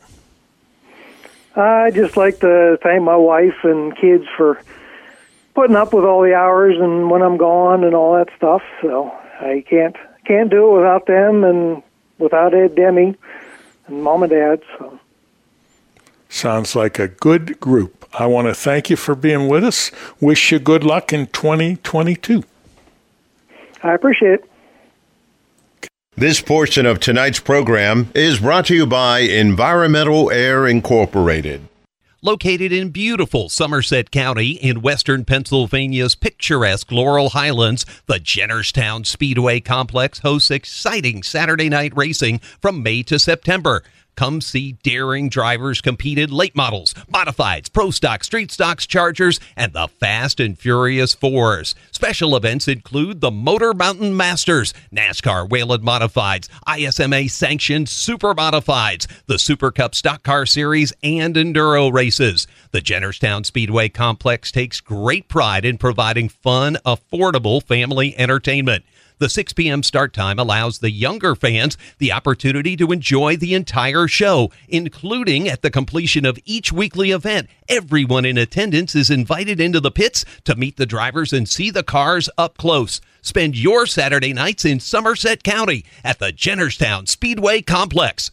Race fans, if you're headed to Lernerville on a Friday night and need to fill your cooler, check out our friends at On Point Beer Distributor at one fifty-four Freeport Road in Butler. They're just a ten-minute ride south on three fifty-six to Lernerville Speedway. If you're headed north on three fifty-six, it's only ten minutes from the Speedway. Racers know that there's nothing nicer than a cold beer after the races. If your cooler is empty on the way to the track, please support this veteran-owned local business. On Point Beer is excited to provide Butler and the surrounding areas with great service and even better beer. Stop by and check out the selection at On Point Beer. one fifty-four Freeport Road in Butler. And now more Rappin' on Racing with your hosts Don Gamble and Jim Zufall.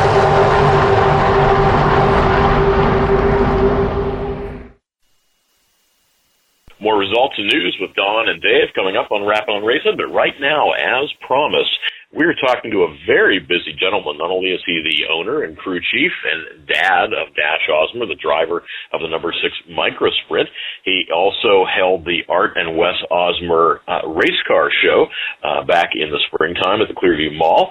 And he also was behind some relief efforts back in the uh, middle part of winter, or early part of winter, I should say, relief efforts to... Uh, Uh, Kentucky, uh, part of Kentucky, of course, ravaged by tornadoes, and he took it upon himself and his family to try to pr- provide a little bit of help down there. And Dan Osmer uh, joins us. Dan, we're going to start there uh, and the Kentucky thing. What in the world prompted you to decide to basically empty out the race car trailer, fill it up with uh, food, water, supplies, money, and, and make a trip down to Kentucky to help the people who had been uh, had been so affected by the tornadoes? Um, just every year we try to um, use use our network of, of friends and, and family that we've made in racing to, to give back to the community. Um, we've every year we try to do at least one one major um, event um, and throw little ones in as we can. But um, we were sitting there one evening and we were talking and, and everything was on T V, and it was just the devastation and you know, people being um, placed out of their homes and out of their communities. And, you know, it was just, as we were sitting there, you know, the whole family was sitting there watching it. And, and Dash had made the comment, you know, I wish, I wish there was something we could do for them. And we just, you know, sat there and come up with the idea of, hey, you know, that's, you know, just had Christmas. People were doing, you know, stuff the buses and stuff all, you know, different things for toys for around here. And I, I said, you know, it, it, New Year's is coming. You know, we, we don't really, we don't go out and do a lot of stuff. I said, let's, let's stuff the hauler. I said, let's see what we can get and what we can do. And I said, let's, let's go down for the holiday. And so, so we spread the word out, and I'm, we were just overwhelmed by um, the outpouring of support that we received. And, um, Uh, you know, I would say probably ninety percent of the trailer was full of donations and items from the racing community, which just goes to reinforce um, a big reason why we're into racing. I mean, that was, you know, my dad and brother were big on, you know, they, if they didn't have a lot, but if they could loan it to you in the pits, you know, they would do it. So, and it's just, you know, our way of, you know, giving back, and racing does so much for us as a family, and um, just, you know, being together at the track and at home, and just everything we do is pretty much revolves around racing. And it's all so positive. You know, we just, we want to use that to help others if we have that opportunity. Well, you mentioned family, and I think that part of our discussions we had had uh, back in December when you were putting this together was you really saw this as an opportunity to, to teach your boys that, you know, this isn't just about going around in circles. Uh, this is about doing what we can to help other people. It really became a teaching moment for you, didn't it? Absolutely. I mean, there's it, there's just so much so much more to racing um, than loading up and going to the track. And you know, it's you know if if Dash, you know, we had a couple of his sponsors were like, hey, you know, we'd really like to help out. And it's just if you. If there's people in need and you have a way of of helping them or to benefit them, then, you know, I'm all for, you know, using that to, to your advantage and using it to, to help others. And, and um, it was it was just really humbling uh, is the best way I can describe it. I mean, our entire family was just humbled from the support in the community. Um When we were down there, I mean, it was just, it's a real eye-opener. And I think, you know, um, I know not everyone has that opportunity or the chance to do that, but but um, I'm, I'm really, I feel very blessed that we were able to do something firsthand, and that, I mean, we went down there to help others, but it gave back to us as well. I mean, it just, it was a learning experience. And, you know, knowing knowing your dad a little bit and your brother uh, even better, uh, clearly that's your family legacy is giving, and good for you for passing it along next to the next generation. And I, I, I talked to Dash for a couple of minutes uh, uh, when I brought some stuff over for you, and I said, you know, uh, this, this comes directly from people I know, including my own son who was on the uh, Louisiana Gulf Coast after Hurricane Ida. I said, you know, you're going to come back and you're going to have a bad day at school, or you're going to have a fight with mom or dad or something like that. And you're going to think about what you saw in Kentucky and realize, you know what, I don't have a problem in the world.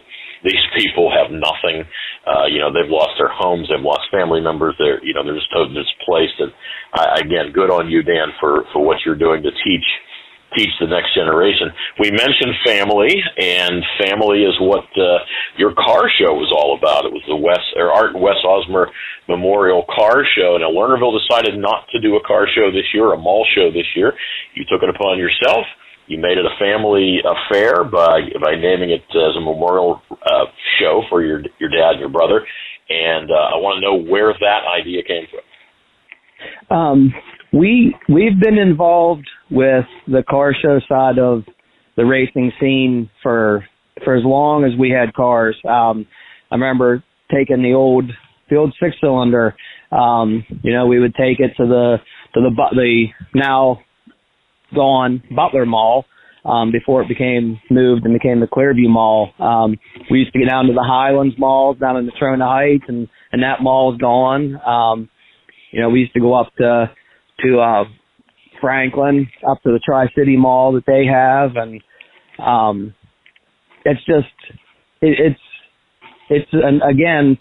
That was just a huge, huge part of, of our racing, um, was spending time with, you know, friends and family and fans, um, getting the names out there of the sponsors, and, and just basically just another side of the racing, you know, another, another, um, like we had said, there's more to it than loading up and going to the track. I mean, it, it, um, I have lots of memories growing up doing that. And, uh, yeah, um, times, you know, a lot of people are doing reveals online, you know, with social media, and and you know, car counts are dwindling at the shows, and and this year there's it's hard to get parts and hard to get, you know, things together. And there's, it's a big struggle. And, and I understand, you know, Lernerville stepping back this year and, and um, focusing on other things. And um, when I was talking to them and then found out that, you know, they were not going to move forward with it. And I, um, I was talking to the manager up at the mall, and, and she was, she was disappointed because it's a big, there's not a lot left in our mall, but it is a big, it's a big draw um, to, to have the cars there and people coming through. And, and she had said, you know, I really wish we could still do it. And I said, well, well let's do it. and um, so we just, we sat down up at the mall and just started brainstorming. And, and um, we, the announcement had already been out, but there wasn't going to be a show. So, you know, we worked with Lernerville. They were very, very helpful. Um, they, you know, they put the word out. Yes, there's going to be one. Um, you know, they were, they were affiliated. They weren't organizing and running it. Um, so that, that alleviated hopefully a lot of phone calls to them. Um, and, you know, we, we had, we had a handful of cars. Um, it was nice. Um, two of the nights, the mall, I mean, there, there again, there's not a lot of stores, but, but it was packed with people. And, you know, it was, it was, it was big car light is how I described it. There was not a lot of, you know, your local Lernerville cars or, you know, your Mercer cars and stuff.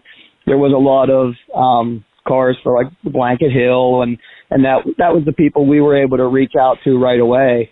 Um, and other people had started racing and practicing at that time too, and was getting ready to. So um, we were happy with the turnout. Um, it, you know, we were up there every night. Everyone was enjoying themselves, and, and I feel that, you know, if next year we can, can do it again, we can improve on it and hopefully that's keep just, it keep something going. That's just perfect. I'm glad I'm glad it, it went so well for you. We're talking to Dan Osmer. We're going to be back in just a moment after a couple of messages here. Back with more from Dan Osmer on Rapid on Racing in just a moment. This portion of tonight's program was brought to you by Environmental Air Incorporated. Number One Cochrane has created a new way, a faster way, an easier way to buy a car. Now you can complete as much of the process as you'd like online and spend less time in store. Or do it all online and get home delivery. Expressway is way easy to use. Just shop our nearly twenty new car brands and thousands of pre-owned vehicles to find the model that's perfect for you. We're big on transparency, so you get our best possible price up front. We call it our clear-cut price, and it's independently validated by Kelley Blue Book right on your screen. Our experts are standing by to help you throughout the entire buying process. You can also stop at any time, save where you are, and come to the showroom to pick up where you left off. Don't love your new vehicle? Don't worry, we'll take it back, no questions asked. Best of all, Expressway is open twenty-four seven. That means you can buy your way with Expressway right away. Number One Cochrane. See it all at Cochrane dot com. Are you in need of financial planning or portfolio review? Rick Sabo of R P S Financial Solutions is an independent financial planner who has testified as an expert witness on insurance and investment fraud. He helps people who are concerned about their portfolio or with other financial matters. His services include investments, pension, and four oh one k rollovers, estate planning, life insurance, and long-term care alternatives. As a registered I R S tax preparer, he can assist retirees with the completion of property tax rebate forms and other government tax reduction programs at no charge. Mister Sabo does not charge a fee to meet with potential clients for a fact find. His office is located at five oh six one Route eight, Gibsonia, P A. If you are in need of any of the services that he provides, give him a call at seven two four, four four three, five seven two zero. That's seven two four, four four three, five seven two zero. Or email him at rick dot sabo at j w c email dot com. Securities offered through J W Cole Financial Incorporated, member of FINRA S I P C. Advisory services offered through J W Cole Advisors Incorporated. Neither J W Cole Advisors Incorporated or J W Cole Financial Incorporated nor its representatives provide legal, tax preparation, or accounting advice. Persons who provide such advice do so in a capacity other than as a registered representative of J W C A, J W C. R P S Financial Solutions and J W C J W C A are unaffiliated entities. And now more Rappin' on Racing with your hosts Don Gamble and Jim Zufall.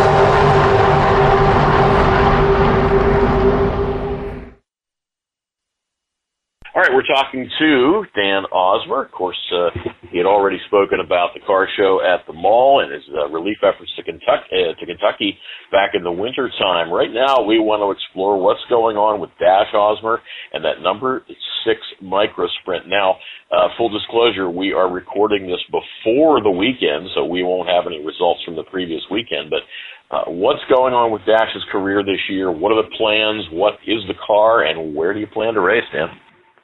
Um, so we are, we're fielding another, um, R T S chassis. Um, we, it's a car we had, he had originally, when he got out of go-karting, he sold his carts and bought, bought this car.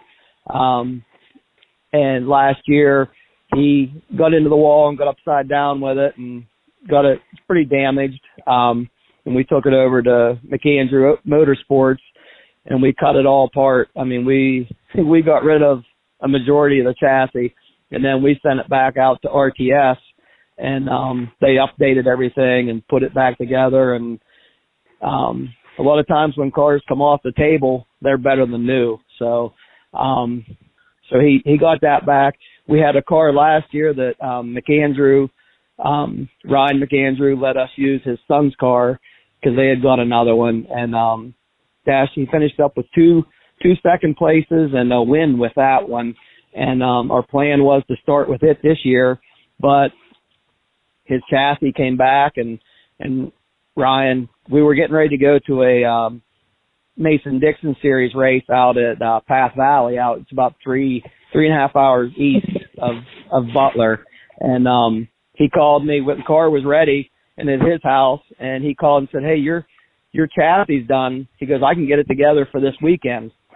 So he, he got it together and, and we went out and, um, it was their third, it was their third Mason-Dixon race. Um, Dash, it was his first race of the year. He had never ran with that series. Um, and he had never raced at that track before. And, uh, he showed up and, and Ryan gave us some pointers and, and his son Colton runs out there and he gave Dash some pointers and he went out in the heat race and passed a couple cars and he missed qualify. They had forty-one micro sprints there that night. And, um, he missed qualifying by one spot through the heat race. And, um, he had to run the B main and started on the pole of the B main. And we, we had some jetting issues and stuff in the carburetor and, And he ended up not qualifying for the race, but I think he ended up in the B main. He missed it by one spot. So we were pretty happy for his first night out. Um, and we're, we're actually going to head back there this weekend for another um, series race. And again, they're expecting forty to forty-five cars for this one as well. So it's, um, it'll be interesting because him and him and his buddy Colton, they're, uh, they're two young kids racing and everyone else out there is, they're adults, and, and it's just, it's just like traveling out east for the big four tens. You know, it's when you go out there for the micro sprints, it's a whole different ball game out there. They're, they're pretty serious about it. So for him to go out and right out of the trailer, compete and be, be that close, we were pretty happy and made some changes and we got some higher expectations for this weekend, hopefully. And he'll run, he'll run out What's there a couple be- more weeks. Good to be running out there at uh, Path Valley. You say, you know, three-hour haul is a pretty good haul. What what are we doing locally this year? Um, he's going to run probably two more weeks out there, and then the season will start um, back here, and he'll he'll be running Blanket Hill. Um, that'll be his main main track. Um, he will be running the the um, the two seventy, the junior division with the um, that's mainly up to seventeen-year-old kids. Um, but our plan is for him to to do double duty most of the nights. So he's going to run the two seventy junior division, and then he's also going to bump up and run the adult division um, weekly as well. So as long as as long as things keep going and we can still buy tires. So. Right. That seems to be the issue. Now, uh, as we say to just about every driver or car owner, nobody does this by themselves. We're going to give you a little uh, little real estate here and let you talk about the help you have, not only people and not just the race team, but you had a lot of help with your efforts to Kentucky as well. Let you, uh, let you run through some of the people that have been really helpful to you in the last year or so. Yeah. Um, you know, as far as far as the car goes, um, we have our, you know, Bagler Buicks on there. They helped us out. They, you know, when we went to Kentucky, they went over the truck and the hauler and made sure everything was good and, you know, made sure we were safe on the way down and back, which that was, you know, we were very thankful for that. Um, we have, uh, Sean Creel from Creel Recycling's back on board. Um, Rick Rogalski with the Rock House is back on board. Um, We have Miller Lawn Care. Um, we have uh, one of our buddies, Jonathan Carnahan, come on board this year. He's just a fan and just likes to go to the races.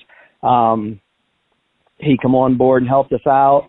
Um, we have uh, Seven Acre Farms. It's a C B D farm here in Butler.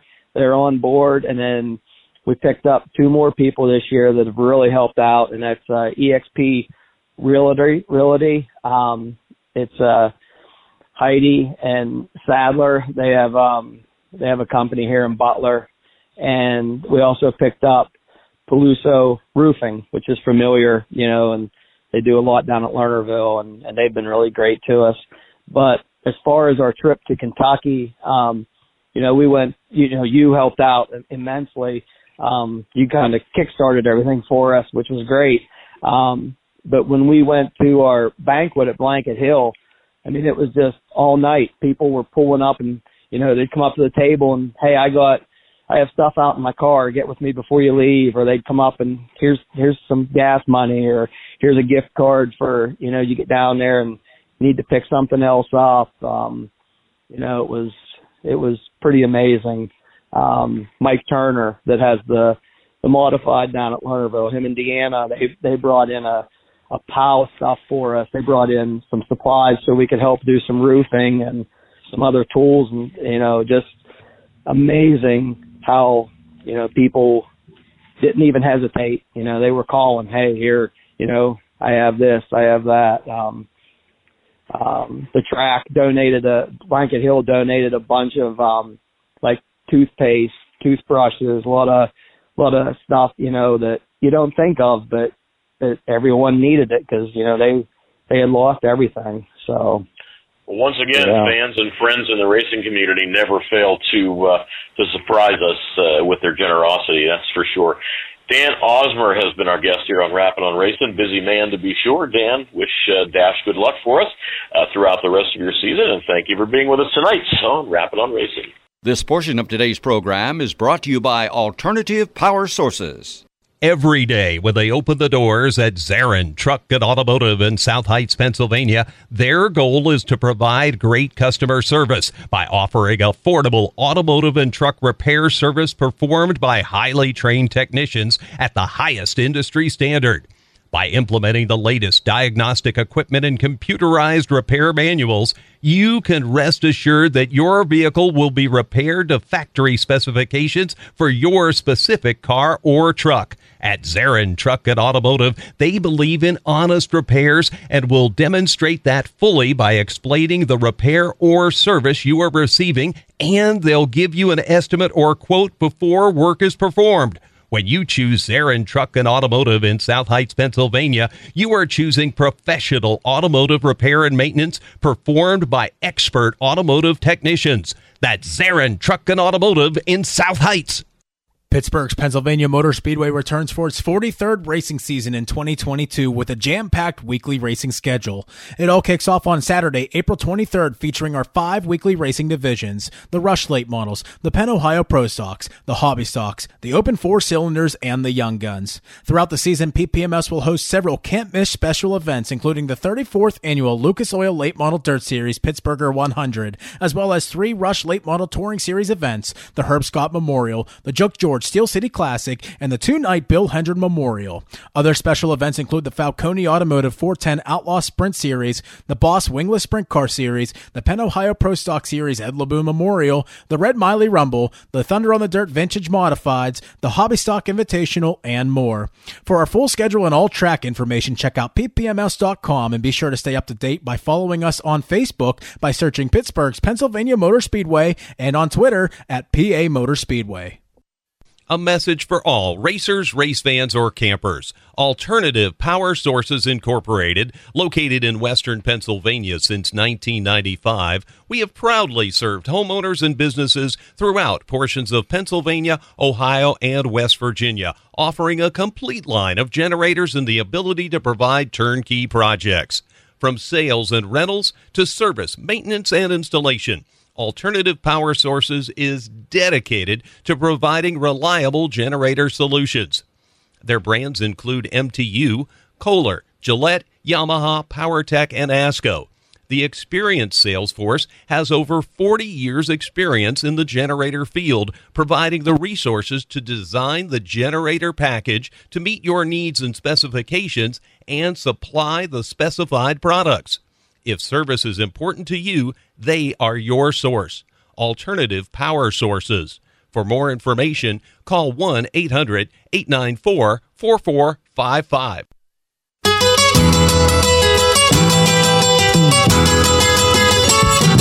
Oh, rapid roar, that stock car boy, he too much to believe. You know he always got an extra pack of cigarettes rolled up in his t-shirt sleeve.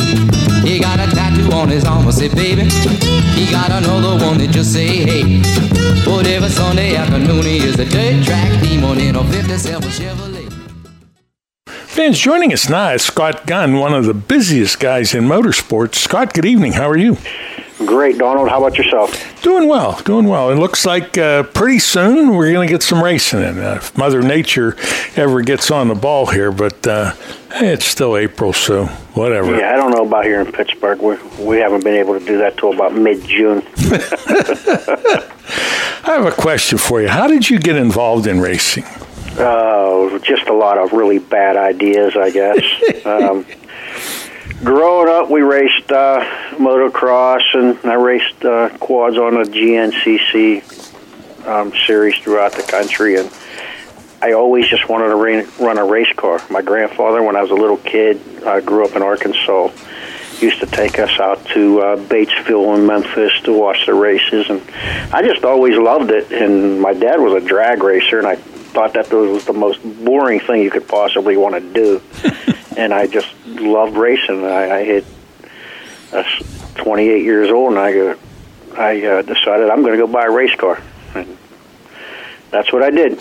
And uh, how, all these years later. How did you get from Arkansas to West Mifflin? Oh, uh, nineteen sixty-nine, there was major tornadoes, the worst in country history, and it wiped out my uh, my school and most of our farm, and my dad was originally from up here, my mom's from down there, and uh, he said, we're going to Pittsburgh. So next thing you know, we're all in a station wagon moving to Pittsburgh. Well, it was obviously a good move because your business is one of the most successful anywhere, and that's allowing you to do all these things in racing. Yeah, it's it's been good for us. Now, both your boys race and you race. Uh, I'm guessing you got a big garage, and it's a busy place. It's very busy. Um, I actually have not, I didn't race last year. I left this up to them to uh, do the racing part, and I guess I'm still having to pay for it and work on it. But, yeah, we're very, very busy, well, fortunately. Are you going to race this year or just the boys? I may step in periodically. Um, it's just getting too overwhelming having both boys racing, and they want to, you know, they got to the age where they want to race all the time.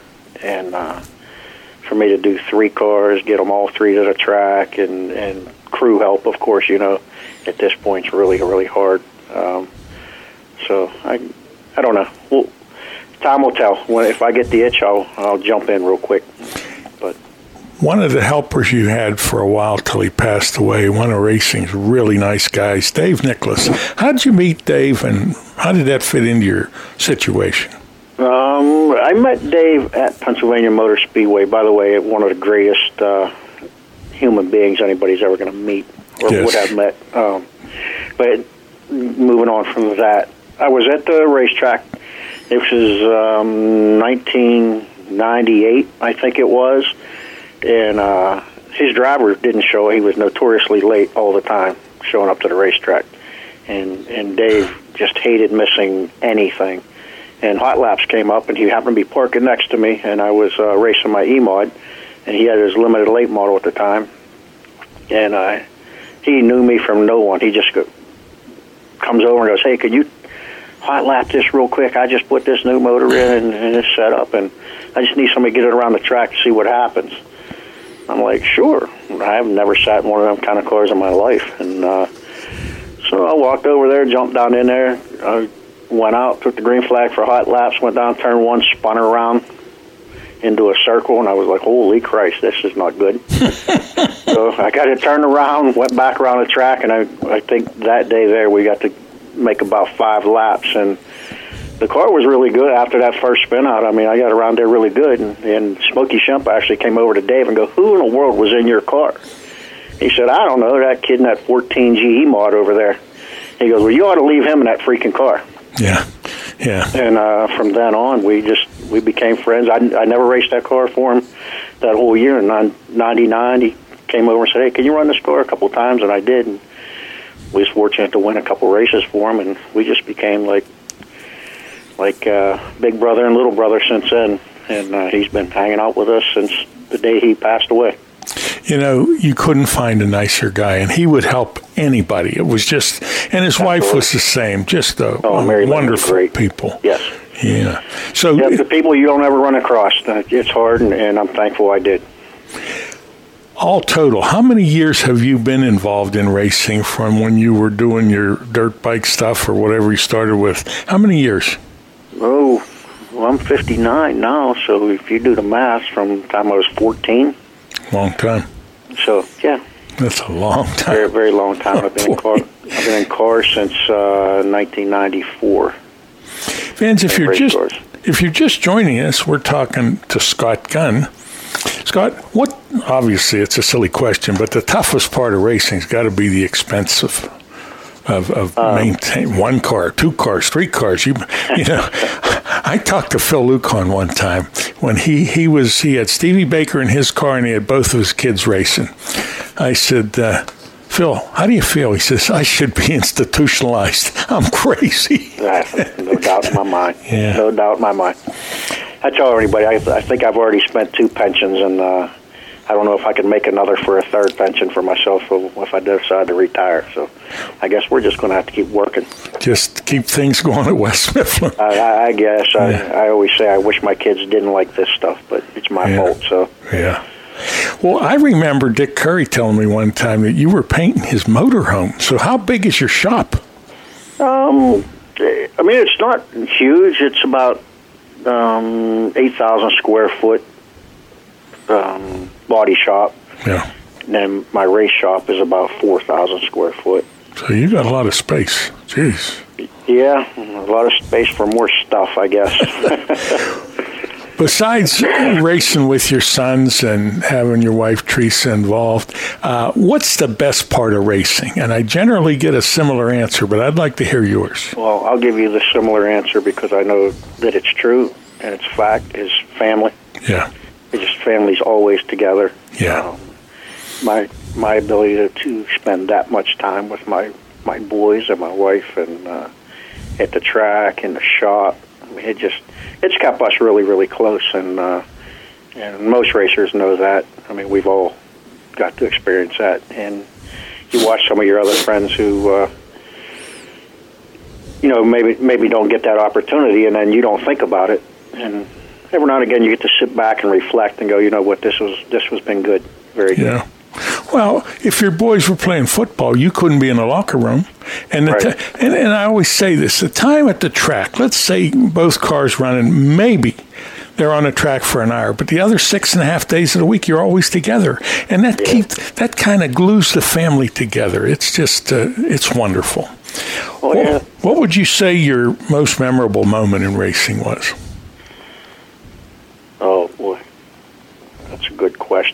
uh, I'll tell you what, my most memorable racing, um, and I've won a couple national championships in the G N C C and track championships at P M S, but I think my most memorable to this point is watching my older son Jake win a uh, a nice super late model race up at Thunder Mountain, his very first one ever. Uh, and that was with Dave Nicholas also, yeah. And my wife was there. To me, that's the type of thing that puts you in tears. Pretty special. How'd yeah. you pick your car number? Um, in high school, baseball, I was number fourteen um, when I played in the uh, pirate organization for a little bit in the minors. I was number fourteen. I got married on the fourteenth. I, that number just keeps coming up. I have no idea. So you, you were actually in the minor league? I played for a few years, yes. Wow. I'm learning all kinds of things. I thought I knew you. I don't have a clue. Hey.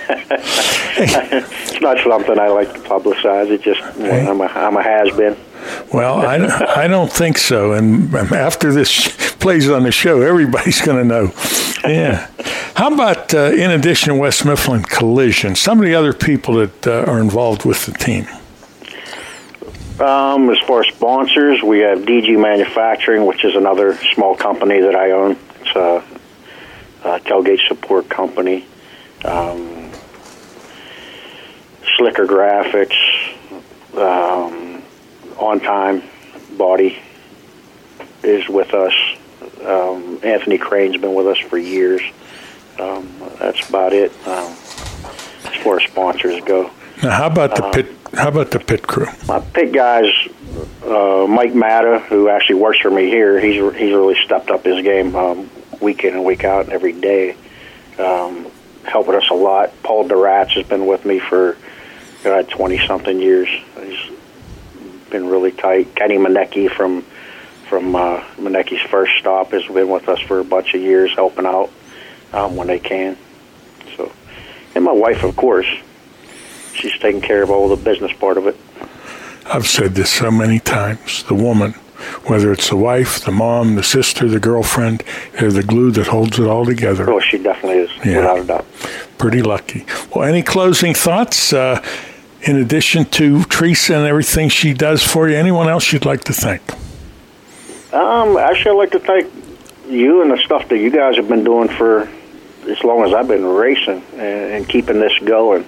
It's a t- tradition. It's hard to to keep rolling, and, and you guys have been doing this for a long time. Uh, Dick Curry, um, God bless his soul, another one of the great guys that we lost and a great friend of ours. Um, I just there are just so many of those guys like that. Smokey Shemp has been around forever.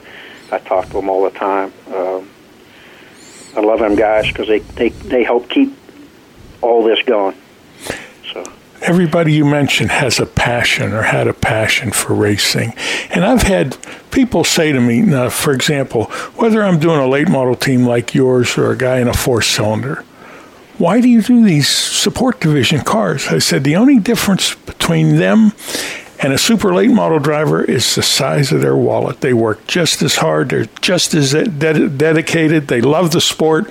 So I try to have one of the support divisions on every show, and I just yeah. I feel that's important.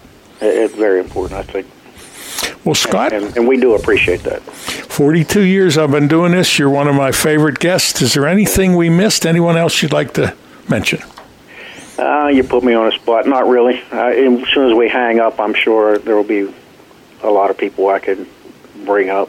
Um, but no. Well, then I'll have to have you on again then. How's that sound? Oh, I appreciate that. All right. Scott Gunn, I thank you. You have a nice evening. You do the same, Don. Thank you. This portion of today's program was brought to you by Alternative Power Sources.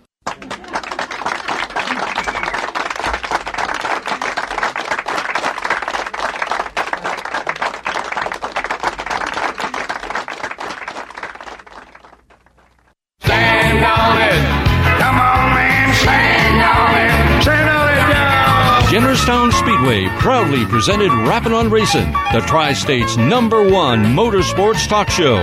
Today's program was brought to you in part by our marketing partners. Recognized by the Eastern Motorsports Press Association as one of the top racing shows in the Eastern United States. Have a great week. And be sure to tune in next Monday for another installment of Rappin' on Racing. Stand on